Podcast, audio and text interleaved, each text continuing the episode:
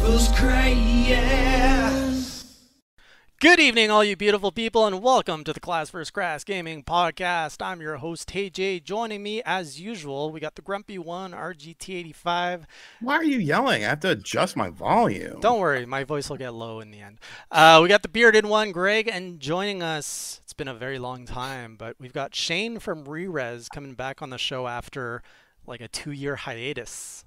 I think so, yeah. I think the last time you were with us, uh, it was for the Game Awards, if I remember right. Damn. Wow. I think the Switch didn't exist yet. Yeah, it's Yeah. been a it's been a bit. It's been What a some time. different time that was. Yeah. So if it is your first time joining us, it is a one-hour podcast where we talk about all the latest in gaming, all the stuff we've been playing, and then the last 15 minutes of the show are held for the lightning round. That's where we take your questions, your topics, we toss it up around us, and we talk about those topics. All right, how you guys been? Had a good week? Doing Good. all right, You got, you got a grin on you, Greg. I, maybe it's just a shit eating grin. I don't know. Well, Greg, what what have you been playing this past week? I'm gonna start with you. Um, the usual, the usual. Uh, but I did jump into Atomicrops for review. Um, it made its way to the Epic Game Store and it hit version 1.0. And you know, I'd been covering it kind of back and forth. Um, you know, different news updates, and it always like been on my radar. But I was like, man, that looks like a game I would really like. And you know, I was a big fan of um, Zombies Ate My Neighbors. Um, you know, Super Smash TV, Total Carnage, like the top down shooters.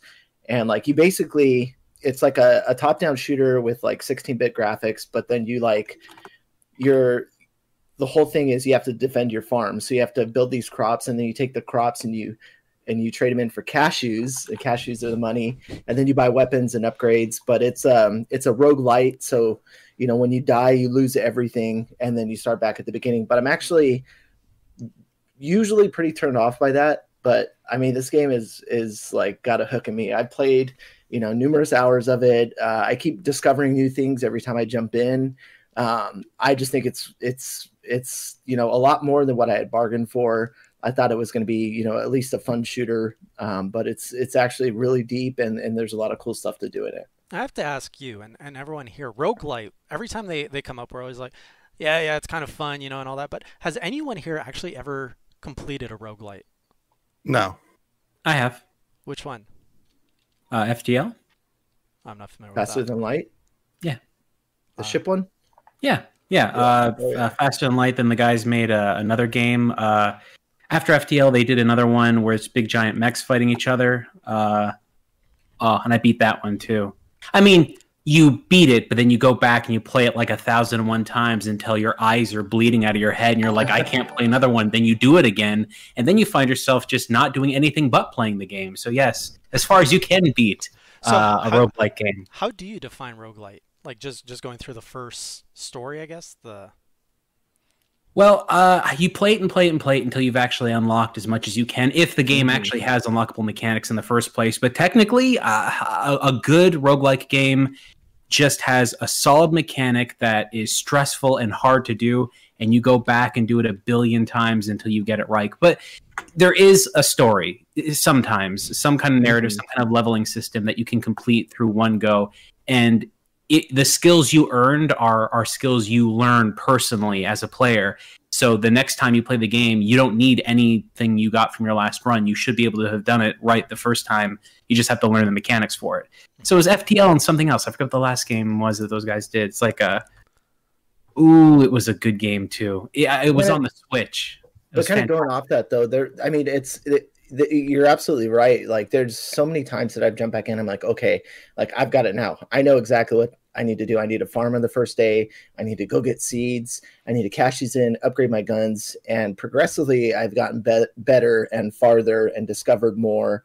And then even some of the things like um, there's like uh, relationships that you can have within the camps that you you get certain items um, by you know you can be involved with you know one person or multiple and you get certain upgrades or um, certain benefits or uh, each character has different perks um, to how um, like the, the the first one you start out with is you get like two bees that help with like farming and stuff so each one's like a little bit different but yeah totally. Like I've learned new things every single time I've jumped in. What's the name of yours again, Greg? That new one? Atomicrops. Atomicrops. It's been in early access for like I think a year. I want to say like a year, but probably like six months. Um, it kind of the graphics kind of remind me of Zombies Ate My Neighbors. Like the, the Yeah, hell the yeah. gunplay kind of looks like that too. I, I, Yeah. I see. I've seen um, uh, Ape and Eric did a video on it because he Yeah, plays. it- it's and it's progressed. They've they've added like so many new things to it, and I've seen the updates and and you know whatever, but I've never really paid attention to it because I wanted it to get to the point, I guess, in my own head where it did reach a point where it felt more of a complete game than just uh, you know like an early access preview or idea. Um, and and you know there's still a roadmap in place, and there's still going to be progression um, to the game, but that also got me on another topic that took me down a rabbit hole of like you know what what does uh, reaching 1.0 really mean that's subjective to different gaming communities and all this sort of stuff and i was like okay i need to back the hell up like That's uh, cause is, isn't Fortnite still like considered early access, or did they finally take that down? i'm not sure i haven't played in a while Same. I, I think I just like I glance over if it's still there, but it was there for a long time. or it just says beta on it i think uh, warzone's like that if i remember Yeah, pretty much everything's in early. ac- What about PUBG? That that's out of early access now, right? Yeah, well, it's out of play. No one's actually playing anymore. It's it's cute, you know. They try. It's it's nice. It, it's wonderful. One, one day they will probably find seven people to play it again, but until that happens, you know, it's all Fortnite for now. Poor PUBG or Warzone. Greg's been big into Warzone. He's our Yeah, love he's our, Warzone. He's It's our good. resident. Uh, do you and play they just Warzone? had Shane? Yeah, Duos go back up I mean, if it's a game and it's free, I'll play it. I don't care. Like, uh, Mm-hmm. it, I, my my hard drive cared. My hard drive cried. 150 gigs or whatever it is for like three minutes of gameplay until someone snipes you off half the map. I mean, that's great, but yeah, it's it's really really well done what they've what they've created. They basically took everything I like about Call of Duty and put it into uh like the the, kind of uh, just battle royale gameplay that I was seeking. The only issue I have with it, if there's one thing, it's those little chest plate armor pieces you got to keep cycling out. I, I just want to shoot. I, I don't. I don't care about like managing a bunch of things. And, and they can they can be like, oh, you can get freak, you can get clothing. Oh, your character can look like something else. It's a first person shooter. I don't care what my character looks like. I'm never gonna care. I, I can make my gun look like it's especially in pink. a I- free play one yeah, right. It, does- it doesn't bother me. So That- basically, it's just a free game, and they're never going to get a cent from me. It's fantastic. That chess mechanic sounds like it's something from Apex Legends. Is isn't Apex Legends kind of like, like you can upgrade your, your helmet and stuff as you go your your body armor? Is it same thing? It- It's kind of like that. Uh, Well, Greg, if you've been playing, it's it's the idea that you, you have the, that chest armor and you have to kind of like slide it into place. Yeah, so it's like you, when you get hit, you know, your armor gets knocked, and so you have three tabs for armor, and so you can carry five on your body, or if you get like the the the upgraded one that's in some of the like the higher chests, it'll have eight slots that you can carry, and then so you can hold some for your team, and it doesn't slow down movement or anything. But in Apex Legends, you have different armor grades, so you have like the lower tiers and then up into the like the gold. I, I haven't played in so long. I don't even know if they added anything else beyond that. But you know, you can your your job when you're you're on the ground is to find as much armor scavenge because you know you or your teammates are going to need it, and you can you can still buy it too. hmm And have you been? What else have you been playing, Greg? Or has that been your Um, big that's one of the week? pretty much been it. I haven't jumped back into Final Fantasy uh Final Fantasy 7 in a minute, so I may do that. Um, but I am playing some other uh retro stuff, so When you say Final Fantasy Seven, you're still talking about your first run through the original, right? Just the switch on, yeah. yeah. So yeah, Greg is experiencing Final Fantasy Seven for the first time right now. It's crazy. I fell off that and Animal Crossing about the same time. Oh no. well, Animal Crossing. Good. They're not going to take too much time to play. That's, that's good. Yeah. Nice and short experiences. How about you, Sean? What you been up to? Um, I'm playing a lot of stuff. I'm playing um, I didn't see the video Uh, about it though. but some editing it right now. Um, I've been playing uh Bioshock and Borderlands 2 on the Nintendo Switch. I got a video going up about that tomorrow. Uh, I actually jumped back into The Witcher 3 because all the um, talk about how Xenoblade Chronicles Definitive Edition doesn't look all that great in handheld mode made me want to go back to The Witcher 3 just to experience a beautiful open world game that looks great in handheld mode. Um, I'm not picking up Xenoblade. I, I really have no interest in playing it through for a third time. Great game, great game. Don't get me wrong, but I do feel that Nintendo should be held to a somewhat higher standard when third party developers are able to get better graphical clarity out of Nintendo Switch games in handheld mode than a first person or first essentially a first party developed game and I really I think it boils down to the engine that Monolith is using um, but I do feel like they should be held to a higher standard Have you seen But, uh, OJ's face? well we got in yeah we got into it last night on uh, the Spawncast it was great Oh. um, What engine yeah. are they using? they're using the same engine that they use for Xenoblade 2 which Hmm.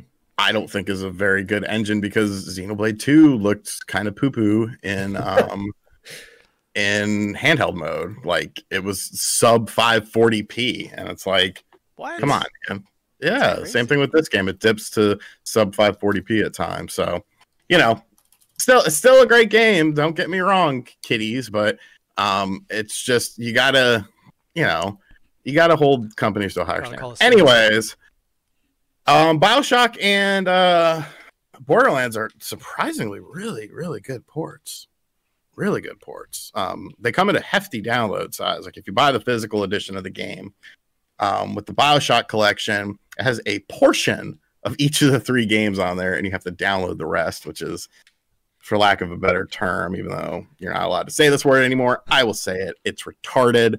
Um, just put Bioshock One on the cartridge, and then put two and three as a. So they uh, only put a bit of each game in Yes. instead of giving you As- one full game off the on the cart.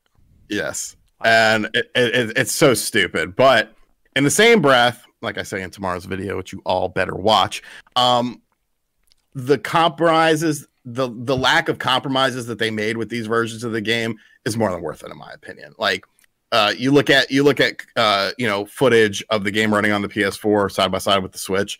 It's like you know, y- unless you're out there with like a little pixel counter or something and like a fucking microscope, like you're not seeing any sort of graphical downgrade. And yeah, you know, they're based on the 360 version of the game, but the remastered versions of those games really added in quite a few new graphical things as far as clarity is concerned. And they look great. They look great in dock mode. They look fantastic in handheld mode. Like there's no sort of you know resolution drop, a significant resolution drop or anything like that, or performance issue. So, you know, we go over all the pros and cons in tomorrow's video, but really just just those. one had the biggest file size? um, I want to say Borderlands 2 did. I know Bioshock 1 and Bioshock 2 were both over 10 gigs. Infinite was over 20 gigs. And I want to Okay. say that Borderlands 2 was also over 20 gigs. Now, they are smaller than they were on the Xbox One and the uh, PS4 versions of those games. But still, you know, you got to clear out some room. The nice thing about it is, though, if you buy the collection, um, which is if you buy the games individually for $20 or you could buy the collection for $50 and when you buy the collection you can it downloads them all as individual games. So if you don't have the room you could just download whatever game you want to from the collection and then wait on downloading the others. That's what i did with borderlands um because i don't i don't have enough fucking room right now on my memory card. I have to delete so much stuff. Curious, as a collector yourself, Sean, knowing that the full game isn't on the cart, does that stop you from buying the physical, or you're like, ah, whatever, I just want it on my shelf? in in well i've actually well borderlands um would hook that up because he knows people at gearbox um and bioshock i bought it digitally and i did that for uh, one main reason because these are not nintendo games. These are 2k games and 2k games always go on sale physically or digitally really. Um so you know in a matter of three months those collections will probably be 20 to 30 dollars physically and i might double dip on it but you know, it's sort of a balance where yes, they could have, you know, gimped these versions of the game to put them on the cartridge or at least put one of the full games on the cartridge. But I feel like the the uncompromised experience that you're getting with these versions of the games is more than worth it um to uh to not have any real major compromises. Would you would you link there, Craig? That's not Sean's channel, is it? Greg? Yeah, I think it is. Okay, wasn't sure. Um, Almost at 300,000 subscribers. Please get me there. congratulations. I'm almost at 1,500. 1,500. uh, how about you, Shane? What have you been playing? Uh, so tons of VR games, um, Oh, mostly because it makes me feel like I'm somewhere than this room. So I've been playing uh, Blade, uh, or not Blade, that uh, Beat Saber, Hmm. uh, like religiously Beat Saber. I've gotten pretty decent to it, where I can play like the really hard modes where my hands are like flying around, and then by the end of it, I can't feel anything. So that kind of stuff. Mhm. Uh, I've been playing uh, a ton of uh, this game called uh, Blade and Sorcery. So, if you've never heard of this game, basically what it is, it's uh, you pick up a sword and stab people. I, I want to say it's more complex than that, but it really isn't. VR's got the greatest ability to take the most simple, mundane thing that every other video game has done for years and make it fun. So all you do is just you, you just get into sword fights with people. But because it's VR and you can't be running around freestyle and stuff, what they did was they included these mechanics where you can like uh, reach your hand out and pull something into your hand uh, like from far away. So I, I was like, uh, someone was shooting a like uh, at one point while I was playing the game, someone uh, shot a, a bow at me or an arrow, and then in the air I just grabbed the arrow and I threw it back at them and hit them in the forehead, and I was like, that Cool. feels right. I don't Just- even know. I just watched a video of a guy grabbing somebody by the neck and then stabbing him in the in the eye. Ah. Is that Yeah, totally yeah, possible? like- Now, now look, I'm not violence be what it is. It's as violent as you want it to be, but the point of it is the is the combat and, and bettering your op- opponents in the game. So there's some pretty cool things that you have the ability to do, and I found it really interesting. So what they did there, and it's still in beta. It's not even close to being a game that I would recommend people pick up yet because it's it's basically just a sandbox experience. But they're adding more stuff. I think this Tuesday, so I'm pretty excited about that. Uh, so I've been playing that. I've been playing the shittiest games ever for the past couple of weeks for for Well, episodes. haven't you been doing that for the past like five years? Oh my god. Uh, so there, there's there's like a there's three games we played in a row because we're like recording new episodes. Uh, I won't mention what they are, but one of them is a really new game, and I was like, "There's no way a brand new game would be this bad," and I was shocked at just how terrible it was, at how uninspired it was, and it's like it's from a li- like a really big franchise that I've seen Fallout? before. Oh, Just no. got into Fallout. No, no, no. If if we were talking about Fallout 76, I, I would be holding back puke in my mouth. But the, the reality of, of of of this game that we played is just nuts. So to make uh, some kind of experience where I could play a game that I was enjoying, uh, I installed DOSBox on my computer. I mean, I've had DOSBox installed for a while. I just got the latest update to it. Uh, I installed Windows 3.1, installed some Sound Blaster Cool. drivers and some Oh, video shit. card drivers, so I could actually get old Windows 3.1 games to play. Because I've I, look, I'm into emulation. I like emulating old consoles and new stuff, but a lot of the games that I want to play on PC usually run, or I have some way to run them. But 3.1, unless I'm running a virtual box somewhere, never tended to run that well. But on DOSBox, it works pretty well. So I got 3.1 uh, running, and I'm I've, I'm installing all these games I haven't played in forever. And one of them is a game that if I tell you what it is and you run to go play the SNES version, you're doing it wrong. It's called Metal Marines. Okay, I remember that game. Okay, so Metal Marines on the Super Nintendo is a garbage dump. It's not a good game. It's it's it's a travesty. They made a mistake. The real version to play is the PC version because the PC version did something really cool. And we're talking about Windows 3.1.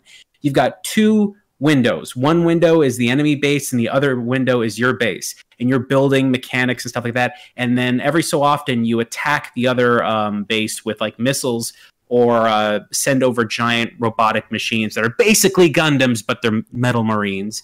And they fly over and they they go to that base and to destroy things. It's a strategy game. It's pretty cool, pretty well designed. But the best part is on SNES, it's badly paced. On the PC, when you shoot a missile, it goes from one window, flies out of the window across the desktop of Windows into the other window. That's tight. It looks so cool. When you send over a metal marine, it literally flies from one window, goes escapes out of that window, flies across the screen, and goes into the next screen. Like I've there are very few games that ever did anything like that, and this is one of them. And people never played it because, unfortunately, it was a Windows 3.1 game at the, a time when DOS was the primary gaming platform for everybody. So it was just it, it totally fell under the radar. And if anybody actually wanted to play it, and they're like, "I'll just get it on Super Nintendo," and they played it on Super Nintendo, they would regret that decision instantly and think, unfortunately, that that was what they'd be getting on PC. Isn't that So, like yeah. playing SimCity on Super Nintendo? It was on Super Nintendo, wasn't it? They added in a few Nintendo related things to make it sort Yeah. of fun. But yeah, I mean, it was it was a gimped version for sure. Or StarCraft on N64. You know, Yeah. they're just things you, you don't touch. Oh, I mean, you could say Command and Conquer as well. Command and Conquer on N64 utilizes a 3D engine that is unique to that version of the game. Shane is a wealth put- of knowledge. I played the Sega Saturn version of the game. Okay, well that's different. Yeah, the uh, the N64 version, like uh, when you put the cartridge in, it, it takes over your Nintendo 64 console and everything. It's got this install process. It's not actually, but freaking love that. That was always something that Westwood was fantastic at. These like really cool installation sequences. And by the I, way, love the, I love the music in that game. For those who aren't So familiar good. about Shane or Rerez or what he does, uh, I recommend checking out his channel. He covers a lot of bad games. He just plays bad games, covers them, uh, covers worst consoles ever, um, just bad games, and I think those are your main two right now, right? I don't know what you're talking about. I, I'm a, I have a cooking channel. Is I just No, I just make I- pizza. I have a I have a snack channel, so we should do we should totally do a collab one day. We just found out how to make pretzels for real. Oh, nice. It's fun. Yeah, we had pretzels here Canadians. The other day. Fucking Not, Canadians. not wrong. Greg, ask me the question. What have Hey, you been Jason. playing? Uh, have you thanks, playing? guys. Thank you. Uh, I've been playing more NieR: Automata, and I almost did. I almost had the. Uh, this was almost the biggest mistake of my life.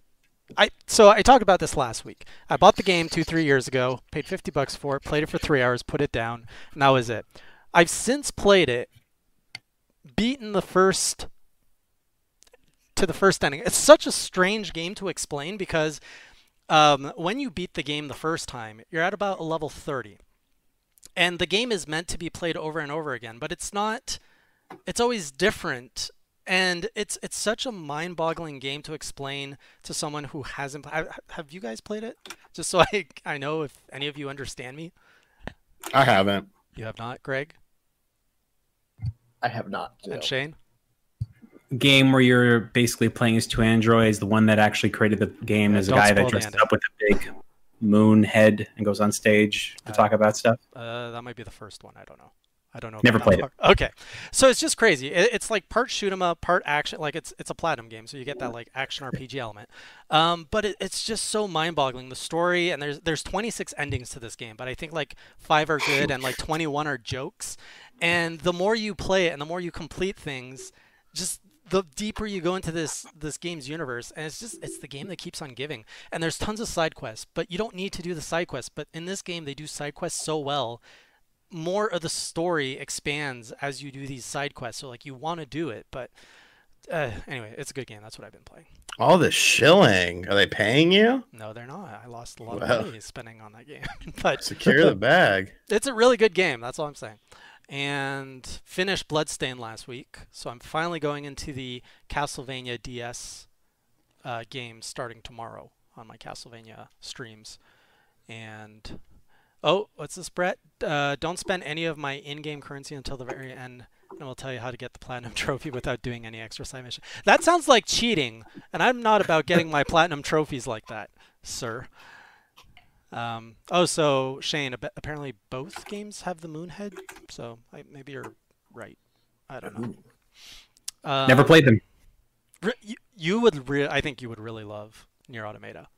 Oh, probably. Yeah. I just mentioned I had fun installing Windows 3.1. Anything above that is probably really exciting. So the bar is pretty low for you. yeah. I might eat a piece of toast later. With butter. With butter, salted, Altered. salted butter, right? Yeah. Ugh. No, you don't do. Anyways, um, so yeah, that's pretty much what I've been playing. Anything else? No, I think that's about it. Um, got into a Lego game too, but nobody cares about Lego games anymore. All right, let's get into our major headlines. I played a Lego game once. Let us never speak of it again. Like, what is there to talk about? I collected studs, I punched enemies in the face, and I saw some really bad cutscenes. That's a Lego Sounds game summed right. up right there. Still Like, waiting on the Star Wars one. I never want to knock like Lego games or anything because I know they've got a place, they got a reason to exist, but it's not just 10 guys at the studio that are just pumping them out, right? Because it really feels like that. And that's an insult to them, unfortunately, but it's a big group of people making a lot of Lego games fast. I feel they slowed Right? down. Like, I mean, like the really- kind of Yeah, they like, have sort of slowed it down. Really, when it comes to Lego games, I surprisingly like them if I like the source material. Like, I am, I think the Star Wars, the upcoming Star Wars Lego game, I think that's going to be pretty fun. Um, I really like Jurassic Park because Yeah, that it was, was good. fucking Sorry. Jurassic Park. opening scene They're, they're making they're, they're making another Star Wars oh, Lego game. it's the whole So- thing, all nine episodes. Yeah, it's it's all it's all the the movies, the whole Didn't they Skywalker do saga. Wait, They did one to didn't they already do six, but then they came out with three new movies. Yeah. So tech technically, they haven't done that yet. that the thing I find remarkable about the whole you know Lego games and and everything is like you know when you see a movie get a, a game adaptation you're like immediately turned off by it but then you see a Lego and you're like ah kind of cute I think I'll play it I don't know. I like. I, I miss movie games to be honest with you. Sorry What? that I'm like. no, who misses movie games? Okay, well they used to have them good, Yeah, they used to be good. but then they Independence only Day, like in the '90s. 1. I feel it was only the '90s that was good, and then it went downhill. What'd you say, Greg? I mean, there's some good Independence movie. Day, What are you talking about? The, the the the Back to the Future Telltale game it was fucking awesome. It was the first time we got a well in the states because you had Super Back to the Future Two on the Super Famicom, which is a really good game. I feel 2000 to 2010 was an era of not so good movie adaptations. I don't know. I mean, From there looking at Shane's stinkers. channel, all I Um, see are garbage Batman games. well, there was there was one. What was the the the decent Batman game? Batman Begins. Batman Begins wasn't bad. Um, uh, there was a good. There was a shitty Terminator Three and a, a good Terminator Three. I like the good Terminator Three. Okay. Um, there was that Predator game that sucked, that just came out. there was Friday the Thirteenth, which kicked fucking ass. Aliens versus Predator. Did they make the game? first person shooter that everybody like. Okay, but there's the thing. There's plenty of movie games that are good. If I'm covering it on my show, it means it's not good. But like, there have been plenty of good ones. Uh, uh, jeez, there's some that have been revolutionary. Uh, this is gonna pull in a vault. Wait. RoboCop 3 for the Amiga utilized 3D graphics that created a first-person perspective and also had an open world where you could drive around in a car. That pre that predates many open world games and features in-game graphics that look amazing for the Amiga for its time. I'll take your. Again, never played the game, but that that's in there somewhere.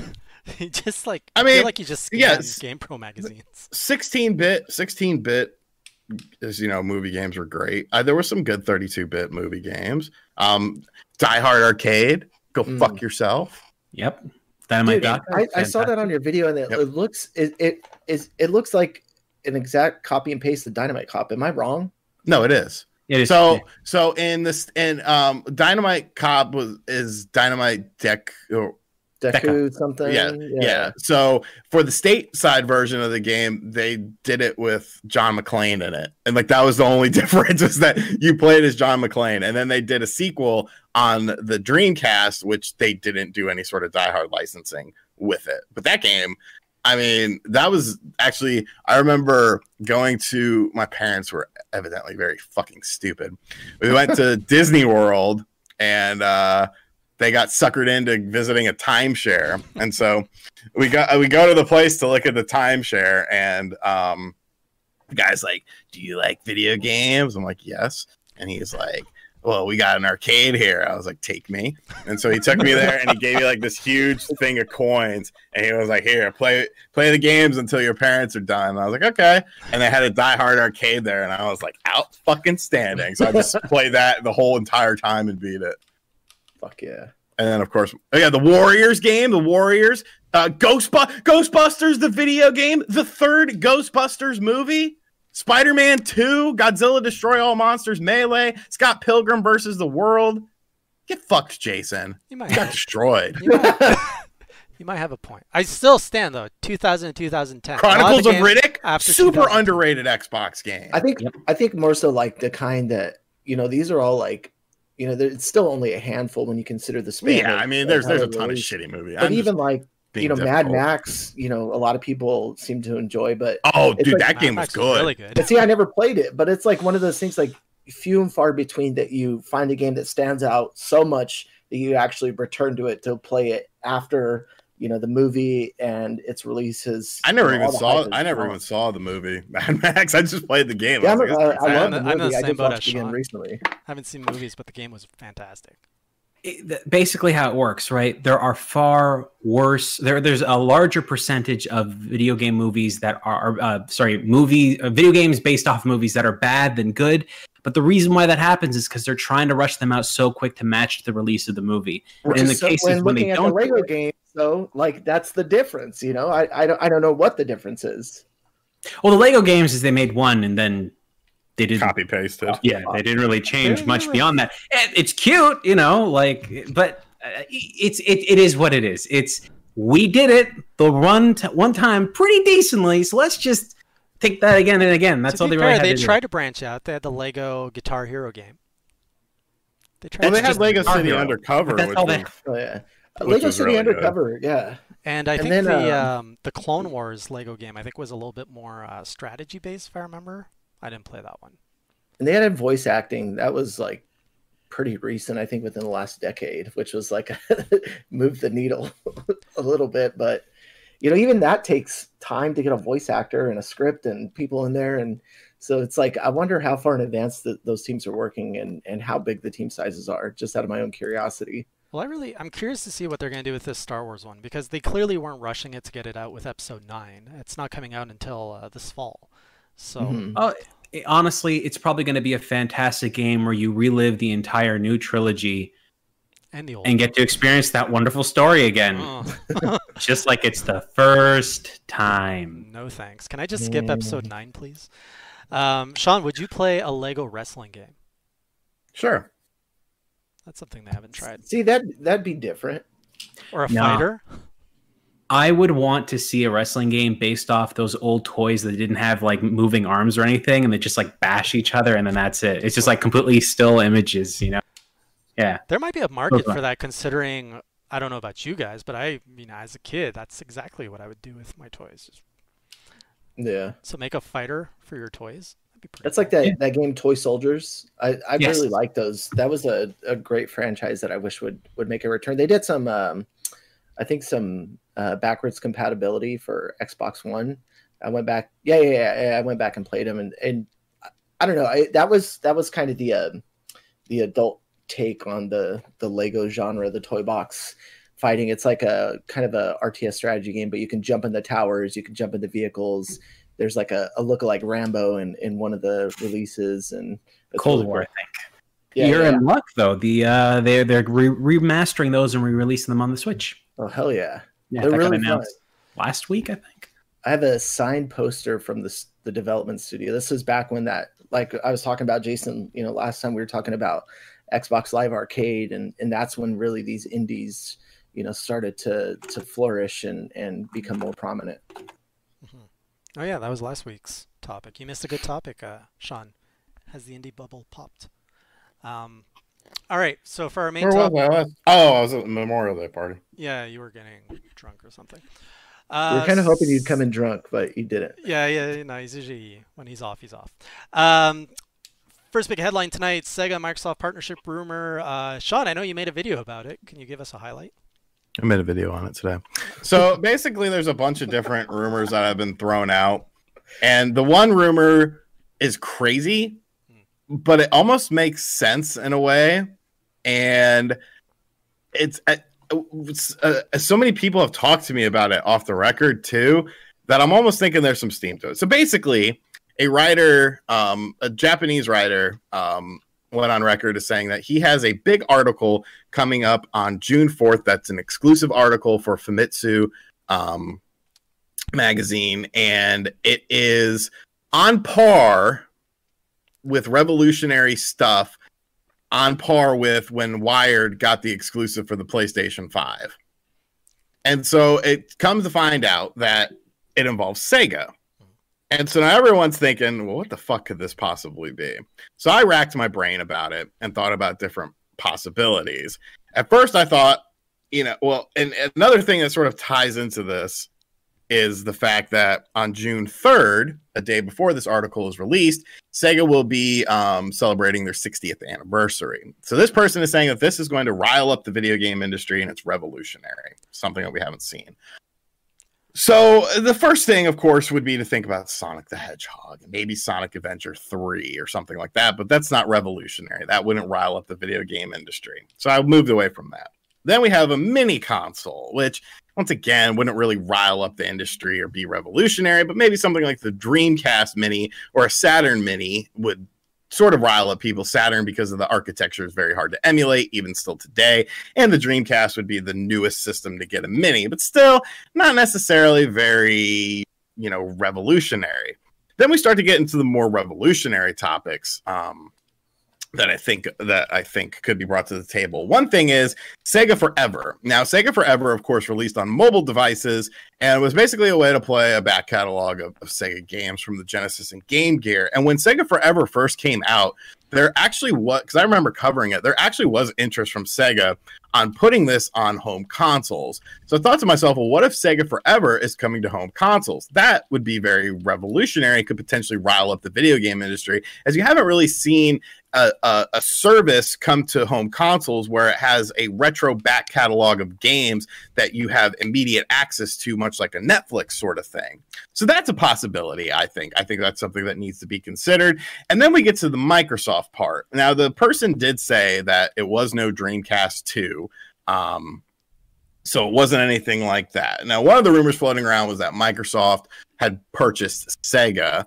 Um, which no because you you're not you don't purchase sega. In order to purchase sega you purchase sega and Atlus and you would have to go through sammy as well because sammy owns sega Atlus and sammy is a very very large company and it would cost you a lot of money to get sega from them and that's not something that you would put in a famitsu magazine. Obviously there's so many so much you know stuff that goes along with a, a huge merger like that. So you know 10 15 years ago different story. Modern era no so let's move on to what else there could be. There could be an exclusive partnership with Sega and Microsoft. Now, this is something that sort of stems from the uh, recent Yakuza game that was, of course, showcased during the Xbox uh, Series X event. Because Yakuza, up until this point, has been primarily on PlayStation consoles. It did release, they released um, a compilation on the Wii U. And then, of course, since then, uh, games have come to the Xbox branding. But as far as marketing is concerned, it's always been a, a Sony property. So, what if Sega was doing something like they did originally?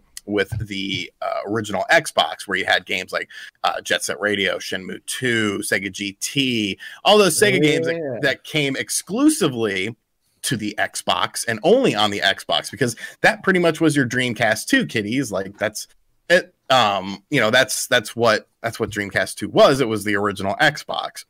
And now there's a whole nother train of thought that at first just sounds absolutely batshit crazy.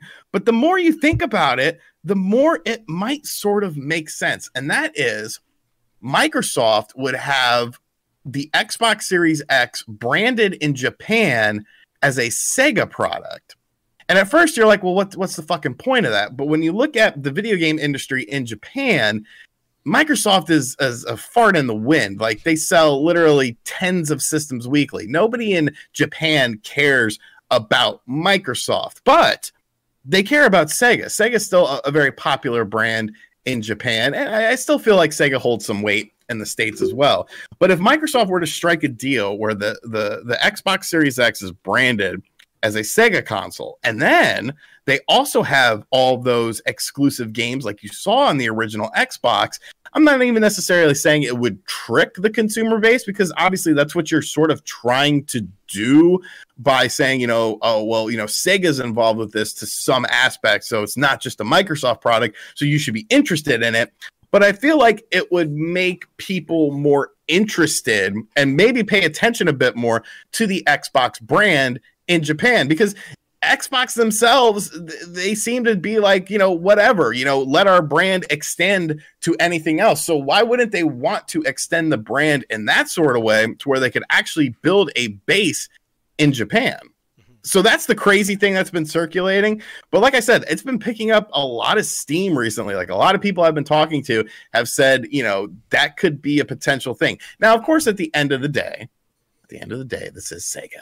So we all know it's going to be like some bullshit, horrible thing, A mobile and it's Some going to be bad nothing. marketing video. and and this dude will just have to be crucified on Twitter, and I will be at the head of the pack because I mean it's Sega. But you know, there's a lot of things to consider. There's a lot of things that you know sort of set a bit of a precedent for this timing of events, timing of things happening, you know, how Microsoft is handling this upcoming generation. Of course, you have the fact, even looking at Sega Forever potentially coming to uh, your home console as a as a device that you can down or a program that you can download. That is something that Sega has in the past said that they would like to put something like that on home console. So I don't know, and uh, you know that is one thing. Um, uh, E- that Ethan just said. Sega technically isn't the one hyping this at all. It's this Mhm. it's this article writer. Hmm. So maybe this that that's a good thing in this situation because Good point. because you know when Sega hypes things up, it's it's usually not all that great. But It's a You know, if this- sandwich. if Well, this dude is if this dude is saying that it's on par with Wired getting that first information on the PlayStation Five, you know, it'll be interesting to say. Yeah, I do, I do think that's a fair assessment, especially because you know I think this next generation, as much as the the topics right now are being brought up, and the two companies are it, what it seems like is is a fight over hardware, but it, really the the battle, the war that's going on is over exclusives, and you're going to see you know more and more companies talking. I, Sony was in the news this week talking about exclusives that you know Sony console players are going to be happy about, and so I think you know this could potentially be you know Microsoft's way to edge out the competition and to not worry about some potential future releases and securing that deal with Sega. And the, the other side of it too, like Sean was saying about the branded console, um, you know, has a potential risk to to confuse consumers. And as much as we like to think, you know, we're intelligent beings and and you know one one change in a switch box and everybody throws a bitch fit oh my god what's the difference what's this color mean why there's no battery life and so I think, um, especially for consumers, you know, you have the, the an old saying that a, con- a, a confused consumer buys nothing. So if they're inundated with information, they don't have all the information, or they're confused as to what this new branding Microsoft partnership is, you know, they might not take the bait on it. Um, that's just my two cents. I mean, I, I think the, the main thing to take away is is that Microsoft can't sell shit in Japan. And they know that. They know that. So even if they even if they were to double or triple their sales, which would be, mm-hmm. you know, absolutely nothing, I still feel like that's a sort of win. And it, it's really just how you market the system because it's not going to be like the there's going to be a Hasn't always been like a size issue though, like that the Xbox was so goddamn big. somewhat but i mean when you look at the the the xbox one i mean it's it's pretty much the same size as a as a um the, the main thing was with the original xbox was the size of the system and the size of the controller because you had the duke and Yeah. you know uh the average japanese person is not as their hands are smaller like the science no it's science go look it up um so they hated that controller and most a lot of people hated the controller stateside as well you know it was it was just for people neanderthals with big hands but um i think i think it would it would help the Thought it felt situation great. I didn't think it was that big. I, I have, I have small hands I have little Alright, sausage fingers over here. I don't know. I I I, I like the Duke. It was like it was it was a big controller, but you're right. It was too big. That is true. Y- you know, I, I I heard a lot of people talk about this. Uh, how how Microsoft's gonna buy Sega. Okay, Sega isn't a company in and of itself. Sega is owned by Sega Sammy Holdings. Holdings uh, Sega Sammy Holdings is a company that owns multiple branches of things. Did you know that technically Sega San- Sammy Holdings owns a fleet of amusement parks, golf courses, hotels? It's insane how much they own. And they own real estate in Busan and like Korea. Like it's really insane what they own. Microsoft Show companies. is not going to buy Sega Sammy. That is not going to happen. Microsoft, I can't imagine, wants to get into the real estate game in Korea and Japan and worldwide properties. It would put them up in such a weird way. So, Sega being bought out by Microsoft like that, I just don't think so. If Sega bought the Sega brand as an entity, and like Sean said, turned it into the Sega Xbox in Japan, you're damn right. You know, I, I, know there's a couple people watching. Oh yeah, they sell more than ten consoles a week. No, no, they probably sell less than ten consoles a week. They probably sell, and you got to really think about it if they're selling that few Xboxes a week, that just means developers are going to the store to test the games they're selling in North America. Okay, that's what that means. You have no idea how bad the Microsoft uh, uh, Microsoft Xbox does in Japan. It does so bad that I am quite certain there are gamers out there in Japan that have actually bought it by accident and returned it. Like it's just it's such a bad product for the Japanese marketplace. So saying Sega Xbox on it that would do it. Hey, you know Sega what? What you know? Look, look, Sega Sega Xbox is a better name than Xbox One Series X. Yes. okay. Well, that's not saying much, but yes. But see, yeah. like the, the naming, Microsoft's naming stuff can be really confusing. And the name getting more confusing for the Japanese audience makes it even worse for them because they already didn't want the last couple. You're going to make it even worse with that. And the Series X is a big freaking system. As from what we've seen, I doubt it's going to be something that a lot of Japanese consumers are going to want in limited spaces, especially in the cities in Japan where they have less. They need a heater. Yeah, I mean, maybe right. I, I, feel that what we're going to be seeing is going to be some kind of mer- like if this even happens at all, because for all we know, it could just be something like Sean said that that, that like that Sega package of games or downloadable service. But, but look at the look at the weird way in which the Wired reveal went. It was like a, a, that same GDC talk and talking about hardware and like I, I can't take it's hard for me to remove it from that context like to to say it's similar. Also though remember that journalists tend to get excited too if they have any inkling of an exclusive. Greg, you and I know. Yeah. We will glorify that exclusive and it can be the most mundane boring thing ever. Remember the Bowsette article? How that blew up? You were like, "Hey, you should cover this." This is, and then all of a no, sudden, that was a good idea though. yeah, but I, you know, even in that aspect, you know, it's it's like it's it's just hard. To, I like you. You still kind of. But I mean, you know, even even so, you don't go out there and say this is as big as Wired in the yeah. PlayStation Five. Like you are setting yourself up. You, you could have just yeah. said, "I have a big exclusive. I have oh, something oh, sure. very interesting happening." To go out there and say literally that it's, it's as big as that and that it involves Sega, you know, you get you gotta you got to have some sort of some sort. You're either going to be the laughing stock or the the hero. Yeah. A, a dream cla- a Dreamcast Classic would be expensive. It would require a lot of space because remember we're dealing with GD ROMs. So GD ROMs are what 1.4 gigs, I think. Someone in the comments uh, correct me if I'm wrong on that one. Do something weird.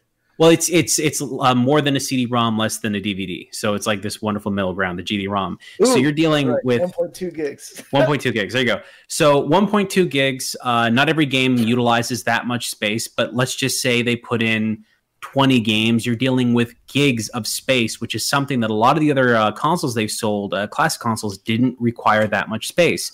Remember, even the PlayStation Classic had a bunch of games on there that were actually kind of small ISO files. They weren't that big. Uh, original PlayStation games don't have to be that big. Some of them could even be less than 100 megabytes. So having a Dreamcast classic like that would be very expensive in that proposition. Also, running a Dreamcast properly, that would be a thing. Uh, r- running the Dreamcast through emulation would would probably not be that great.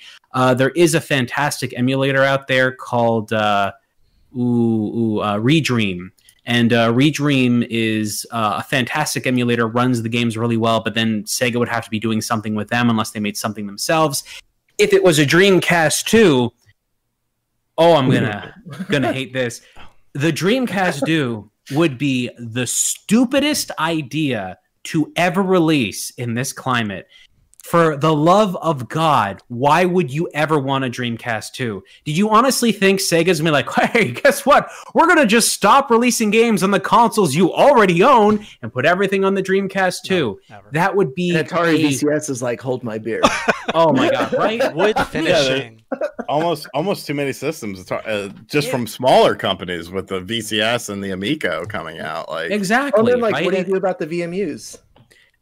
I mean, use your cell phone. Just plug it into the controller. Maybe you don't even need a controller. Maybe just use your cell phone. Does it really matter? Like the, the, the problem is, you would never want to do it. A Dreamcast 2 is such a terrible idea on so many fronts. And if you are a Sega fan, like I am from way back, you would not want a Dreamcast 2 because what you would be doing is you would be going out and buying a Dreamcast 2 for no other reason to play Sega exclusive games that could have been on other systems you already own that that line of direction only goes one way. It doesn't go back. Once you stop making the consoles you don't restart making consoles because you're an idiot atari. So this is really how that works. If you're going to do it you do it the one way fine but you don't go backwards in time. It doesn't make any sense to do that. Anytime that happens you have a mistake on your hands. So you also have to take into consideration who the hell would be making the Dreamcast 2. It wouldn't be Sega. The, the people that actually developed those consoles like originally Yeah. aren't at Sega anymore. Their whole They- divisions are gone. Hardware's gone. Yeah. Uh, manufacturing, everything's Hard- gone. okay, see, all right. Actually, look at Sega Holdings. Like I said, they own golf courses. They do have manufacturing process. For instance, did you know that Sega Holdings actually owns the company that animated Inspector Gadget I do and Oh, and the original DuckTales and uh, Rescue Rangers? Sega owns that company. Uh, it's, what are it's they crazy. making? What are they making now, though? Are they still animating? uh, Lupin the Third animations and stuff like that. They still make a Oh, lot yeah, of things. Yeah, I forgot right? about It's that. it's crazy. They own a lot. They also own. They also uh, are owned in part of the holding company, uh, a company called Sammy, who makes pachinko slots. So Yep. yes, they have the ability to use that company to develop a console with hardware. Here's the trick, though. You would have to tell a pachinko slot company to make a console that isn't a self-serving arcade system, which, by the way, Sega still works on arcade machines every so often. Just the idea of them, though, taking that and trying to turn it into something else would be so confusing because who do you partner with? Do, do, you, do you rebuild everything from scratch? I I mean, the Dreamcast was a huff and a fart out the window before like getting destroyed uh, just a little while coming after it. Right. And let's not start this, okay, folks? I was there nine nine ninety nine. I bought a Dreamcast, and I actually had to return my Dreamcast because of a thunderstorm that destroyed the first one. So I've bought two Dreamcasts in the first year. You tell me if you fucking did that. The Dreamcast 2 is such a terrible concept on every front. And this is coming from a company that owns golf courses that nobody goes to, okay? Sounds- It would be such a stupid idea. that Dreamcast experience sounds like the Xbox 360. Hey, you know, it's, at least at least Dreamcast still work right now. Get one year uh, Yep. Dream, Xbox I love 360s and tell me if I got keep going. I got my my original uh, Sega Sports model still So before from whenever I bought it. Before we get into lightning round, last thing, you guys really think if there is a something to the Sega, Microsoft, or Sega, whatever, that they would launch the same day as the PlayStation 5 event? Yes, because that's how petty this. That's another thing. that's how petty they've been so far. Think Yeah. about it. Whenever whenever Sony does plans a presentation, Microsoft will send out a tweet or send out a little something like, "Oh, here's our controller. Or, we have this and that. Here's our backwards compatibility." And then whenever Microsoft plans an event, Sony's like, "Oh, here's what we're gonna do with the SSD and shit." Like, And then It's very- Nintendo, Paper Mario. yeah, Wasn't the uh, the Sega like 60th anniversary or whatever? That's on June 3rd yep, or something, and then the PlayStation event is June 4th. yep. So Interesting timing business. baby uh, there's a lot of there's a lot of i mean and of course you know just like with uh with um with the devil may cry stuff back when i thought dante was potentially going to be the next character there was a lot of timeline events that led up to make that making sense especially with capcom saying oh we have a special announcement on this certain day and on this certain day and it was like oh well shit we got to get this new smash character and you know that of course completely fell apart you know it could just be circumstantial but you know when there's circumstances it's, it's worth talking about like uh, i'm not i'm not saying that's definitely what it's going to be but i think you know it's a it's a possibility so why not talk about it an exclusivity dangerous. contract. Well, an exclusivity contract, I think, is where this th- th- that's where my head goes. any kind of concept that Mike oh, because if there's one thing Microsoft has a lot of it's money, stupid money. Like I'll buy Minecraft for a billion dollars, ho ho ho, I have too much money, money. So if they really wanted to go out and get an exclusivity contract with Sega to be like all your games on our system for the first three years exclusive, or even the whole console generation if they deemed it in the contract as appropriate. That way, any game that comes out for that whole slot will not reach PlayStation. It only comes on Xbox. That would drive a lot of people to buy an Xbox, especially in Japan. And that's hard. Yep. All right. Sean, you want to run us through the lightning round? There hasn't really been any questions. There's a Um, few. Starting around. what games got you through the pandemic the most? I mean, the pandemic was not really all that different than my normal life, so I can't really comment on that. YouTube. You've been Like, watching a lot of sucks. This is- YouTube. Well, no, well, this is this is this is you- YouTube life. This is what we do. We don't leave our rooms. We don't leave our houses. That's all we do. Yeah. I go to my grandma's house. That's about it, or my uncle's house, and I got to go there tomorrow. That's why I'm working on today's video or Yeah, I probably video watched today. more Amazon Prime shows, more Hulu shows, more Netflix. It's I might even watch more more content than I actually played. To be honest, when are you going to That's- watch some Crunchyroll, though, Greg?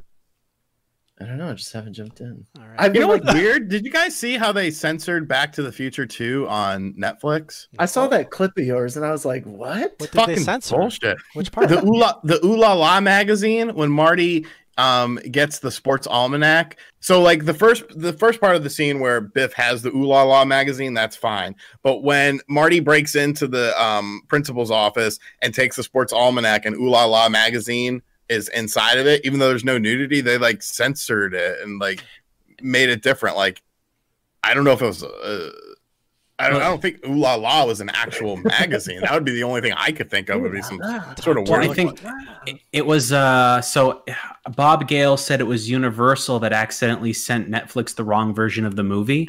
So what you saw was like uh, Bob Gale is like the producer and Right, I right. think the co-writer. Yeah. So uh, I think what happened was the uh, film made like there are versions of Back to the Future made for television and stuff like that, and I think they just gave the wrong version out by accident. Yeah, Some someone- Universal didn't pay attention. Someone just said that was a it was an addition for the overseas market. Okay, then that makes me feel better.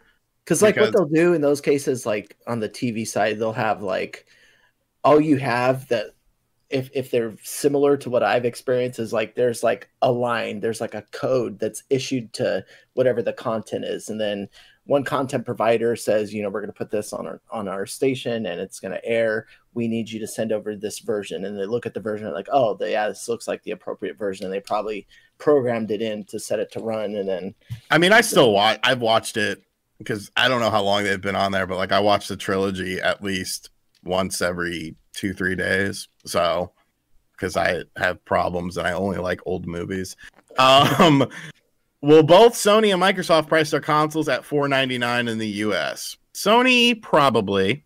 Um, just because of the cost. See, here's the whole thing. They they one could try to undercut the other. And I think if one company would try to do that, it might be Microsoft, but I also don't think it's feasible from a technological standpoint to undercut it that much. So I do think they're both going to be $500 at least. The uh th- no. Jason, when, when has anything? There's a reason why things launch at four ninety nine ninety nine because you're the the cons- there's a reason why there's not uh even prices with things. It's not like eh, this is five hundred dollars. No, it's four ninety nine ninety nine because it's a psychological thing. They're not going to release something at four hundred and fifty dollars. 449 then, if you will. No. If anything, Sony might might be able to do that and they would just lose a little bit. I don't think Microsoft can afford to do that, but I also feel like a $50 difference wouldn't persuade you one way or the other, so you might as well secure the bag.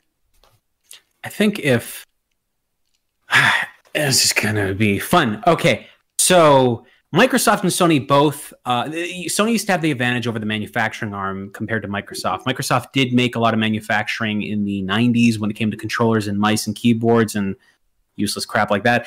Uh, but one thing that they did is when they got into big manufacturing with uh, recent with their consoles and uh, their um, their new computers and laptops and stuff like that and their tablets. They've been getting into that a lot more, so they're starting to understand how manufacturing works and how lower costs.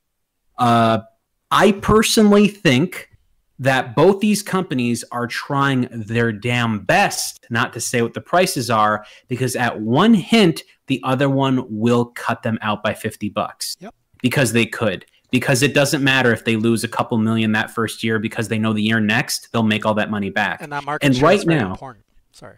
yeah, and right now, whoever goes to here's here's like your big deal. Whoever goes to market first and whoever shows their price first, the other company has the advantage. If you think that so that Microsoft come out going, our console is going to be two ninety nine, and you're like, wow, Sony can never hit that. Sony will hit two fifty the next moment. Like they don't care. And the reason they want to, they, they don't care is because whoever goes out first and sells the console, back in the old days when you sold a console, the only thing that mattered was you got someone to pick up I think it was 2.5 games. If they bought 2.5 games after buying the original console, that uh, they would have paid enough money into the company that you would have made money back from the the uh, the, the loss model, uh, the not loss model, the uh, the selling a console at a loss model and earning that money back. Okay. And there's an actual term for it. Loss leader. Loss leader, thank you. Loss leader model. So that's how things used to go. But then a company called Microsoft started charging for things to go online and to play games online. Xbox Live became another advantage to Loss Leader because Xbox Live is the best scam ever. Like it's got to be one of the greatest things. We'll pay you a certain, you'll pay us a certain, a certain amount of money per month, and there's a reasonable chance you don't do anything. You don't use our service. You don't go online. If you paid for a full year, you might not actually use their service. You might not even download the free game, and they just made money off you for the month. So good. Like, you gotta love evil when it's done right. So, when it came to the PlayStation 5, uh, to the PlayStation 4, they started realizing wait, Microsoft can charge for nothing? And we're not doing that. So they didn't do it on the PS3, but when it came to the PS4, they're like, we have to do that. And they sold people on that premise that they were better at it than Microsoft, and it totally worked. Coming into the PlayStation 5 and the Xbox, several names, generation console, whatever they want to call it, coming into the Series X, the beautiful thing is all they have to do is sell you the box and get you to pay for one year of their live service that they don't even have to deliver on. Yep. And for that first year, when there's very few games on the platform, They're they gonna, barely have to do anything. It's going to be bundles. You're going to see a lot of competitive edge. PlayStation's going to pivot their exclusives. Xbox is going to like really try to push special fancy controllers with your own custom color or just Game Pass subscription and stuff. Um, was there? Unfortunately, we are at the hour mark, so we do have to wrap up. Was there any last big questions, Sean, that you uh, caught your eye? Um, lightning round it. What other Nintendo announcements do you think will happen this year besides Mario stuff and Pikmin Three? I think it's going to be up in the air. Um, I don't. Th- there's really no sort of indication of anything that I have heard. Um, uh, uh, have you guys heard of Woojer yet? Haptic feedback for sound that greatly magnifies one's gaming experience. I did look it up. It reminds me of that fucking thing that came out. I think it was called. Wasn't it called the Activator? Because the Activator was that weird thing. But there was a weird vest thing. The for this- backpack thing. Yeah, I know. what you- Yeah, Oh, it looks a lot like that. Um, I actually But- got to review it early on, and it did provide that type of. It was weird, like it was baseless sound, you know, it was haptic feedback, but you could feel, you know, bullets and, and oh, I, see, damage yeah, and stuff. I see where you were playing. But you know, I had uh like my headphones on, you know, I was um with the vest on and and playing with the controller. So at that point, you know, I, I did feel like at least it provided that additional layer of immersion. And is anyone excited for Paper Mario? I say Yes. yes. Hell yes. Shane. It's cool. I mean, like, like, I don't know. I It's gotta cool, but play have the you game. played a game on Windows 3.1? Speaking of origami, check this out. My son came up I- to me and he's like, "Look, Dad, I can make X-wings now." It's like, Oh, that's damn. dope. Yeah, right. is really cool. I can't make that even as the jets in the back. Look at that. That's actually really cool. But I, you know, I, I'm I'm all for uh, the new Paper Mario. I'm, I'm excited for it, but I really want uh, Sony or sorry Nintendo to kind of re-release some of the older ones so people could play Thousand Year Door again, so people could play the one on N64 again, so that they can see where the series came from. Because I mean, we, we just got uh, with the SNES Classic, we got to play Mario RPG again. So I'd love Hmm. to see those older games come back in a way so that we could play them. It's it's one of those things where Nintendo rarely just leaves franchises uh, existing uh, library entries at the door, and it's just like, here's a new version of the game. You don't have to ever play the old ones. Forget them. It only costs us a lot of money to make. You never have to play them. It's like, come on, just I just want to see that. I want to see the roots of the system and the the roots of the franchise. Well, you I do play- wish some of those fan creations, dude. oh, did Paper come to Star fruition. Fox, Paper That one looks so like yes. fucking adorable. yes, it looks really good. Um, you could play Paper Mario uh, N64 on your Wii U, Shane. Just a few oh, years ago. can I? I'll just go pull that out of the dumpster then. Oh my god! I like the Remo- Wii U. removed I all think I that was like the only. If everyone did, did, did all you like the Wii U? Because I like the Wii U. I did Wasn't like it it. fun? I liked it. It's I still on my it. shelf. Yeah. Look at that. Yeah. Loved it. It see, and, and, and just just like you, it's a paperweight right now. See, that, that's just the thing. Okay, the Wii U was a really cool system. It's just it was not a good console. It, it's it's great if you like it. I like a lot of stupid things. I like Back to the Future on the NES. It's bad, What? but I still Oh, enjoy it. goodness. Yeah, it's a fun game. But that, that's just the thing, right? If you can admit that it was bad when you can still enjoy it, nothing wrong with The that. The Mii Plaza, I, I kind of miss being greeted to my little world of my Mii's just like, oh, you're back. U. All right, guys. Thanks for joining us. We are uh, at the end of the show. But before we sign off, uh, let's hear from all of you what uh, you guys got coming up this week, starting with Greg. What are you up to this week? Uh, gonna have a review going up shortly for Atomicrops. Uh, got another preview for my paper Your little something. Mhm. Uh, no, it's like a horror story, but like a 2D like paper mache style. It's in early access, um, but I'm gonna be doing that as well too.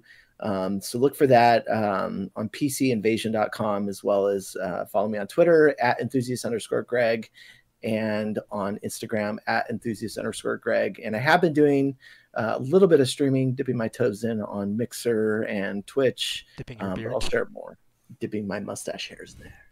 Wonderful. Sean. Uh, tomorrow I will have a video talking a bit more in depth about um, Borderlands 2 and Bioshock on the Nintendo Switch with gameplay footage that matches what I am talking about. Um, uh, yeah, I mean, reaction to the PlayStation event, reaction to whatever Sega announces, whatever other sort of gaming news pops up. Oh, Outer Worlds on Nintendo Switch. Um, I believe I can talk about that. I haven't gotten the game yet, um, but I believe I can talk about it on the fourth, which is the same day of. Ooh, there's a lot of shit happening in the fourth. We're gonna have a lot of fucking videos up. Uh, I can talk about it. The embargo lifts on that. Um, I haven't gotten the game yet, but I should be getting it tomorrow, I believe. So be on the lookout for that too. Great. Shane, you got anything uh, you want to share for this week, or is it all top secret stuff? Oh no, uh, we got we're gonna have a video coming out uh, sometime in the beginning of this week. Uh, brand new, just bad. Um, it's about a television show that was very popular in the '90s, and they made one of the worst Nintendo 64 games you can possibly find. And I'm also gonna sit I know down. and write is. an- yeah. Okay. and uh, I, I'm also going to sit down and write down a conspiracy theory how from Jay to myself to Sean and to Greg slowly grows a beard as you look at all of us in length. and that was creepy. And I don't know if Jay arranged us on purpose for that, but Discord autom- automatically arranges, so it's the Discord algorithms that arranged us Good by, algorithm. by beard length. Good. Does does the video does this have any significance to the, the video you're talking about? Dun, dun, dun, dun, dun, dun, dun, dun, dun, dun, dun. oh, Rugrats? Yeah. No. Oh, I thought it was Rugrats. I've been watching Rugrats. Love Rugrats. but- Rugrats had that fucking terrible game on the N64, so I thought. Oh, there's that. something worse. I've, I've been uh, we've, we've been having fun. It's uh, they're, they're, the three games I've been playing over the past couple days are are just, uh, like I can't even. One of them just crashes every five minutes, and Jeez. and if you, it's on Steam, and they still sell it on Steam. That's the joke. And if you actually look to see who actually beat the game, because there's like a percentage for the achievement, the percentage is so low. I was like, but there's still enough people that went through all the crashes to get to the end of this game just to see if something good happened, and nothing did. It's wonderful. Jeez. Uh, and over here on Hey Jay, if you're looking for new content, a new video just dropped yesterday looking at why Animal Crossing is so popular. It's a little bit of a retrospect, uh, looking at the entire Animal Crossing franchise and kind of dissecting it for its strengths. I really had a lot of fun making it, so do check that out. Uh, there's going to be a lot of streams this week. Uh, tomorrow evening, starting up the Castlevania, the first one on DS, I forget what it's called. Um, getting back into that. Uh, there's going to be a Hollow Knight night on Wednesday where I still attempt to beat the Pantheon of Hallownest. Uh, Greg and I are going to be doing a live stream reaction to the PlayStation 5 reveal announcement, whatever it is, on Thursday. And. Oh, uh, Tuesday, Thursday mornings, I also do Animal Crossing streams with coffee. So if you want to have your coffee with me in the morning, you're welcome to join. And there will be two more videos on HeyJ this week. I don't know what they're going to be about yet. And if you haven't seen yet, there's also a the 10, no, 5, 6 PSP games lost to time. Yeah, and Uh, you didn't fucking put that Soul Calibur game on there, you piece of shit. You can play as fucking uh, Kratos in it. There's going to be multiple episodes of this. I can't put all of them in one episode. If Power Stone doesn't show up on one, Jay, just one, so help me God. I live close enough. I can make things happen, okay, Power buddy? Stone? You better put that on. Power Stone Collection on the PSP. It's like the best version of the game if you play it on an emulator. Sorry, Sony, but like it's it's good. It's it's like Uh, it's it's the first game and the second game plus all the VMU games. It's really cool. I'm going to get your um, your advice for the next couple I made a video. Go watch it. Oh no, don't you start too. all right, we'll see you all next week and until then, keep it classy or as Sean would say, Keep it classy. or as Greg would say. A little bit of both. I don't know if Shane says anything, but he's welcome to. Moo. Moo. Have a good night everyone. I've been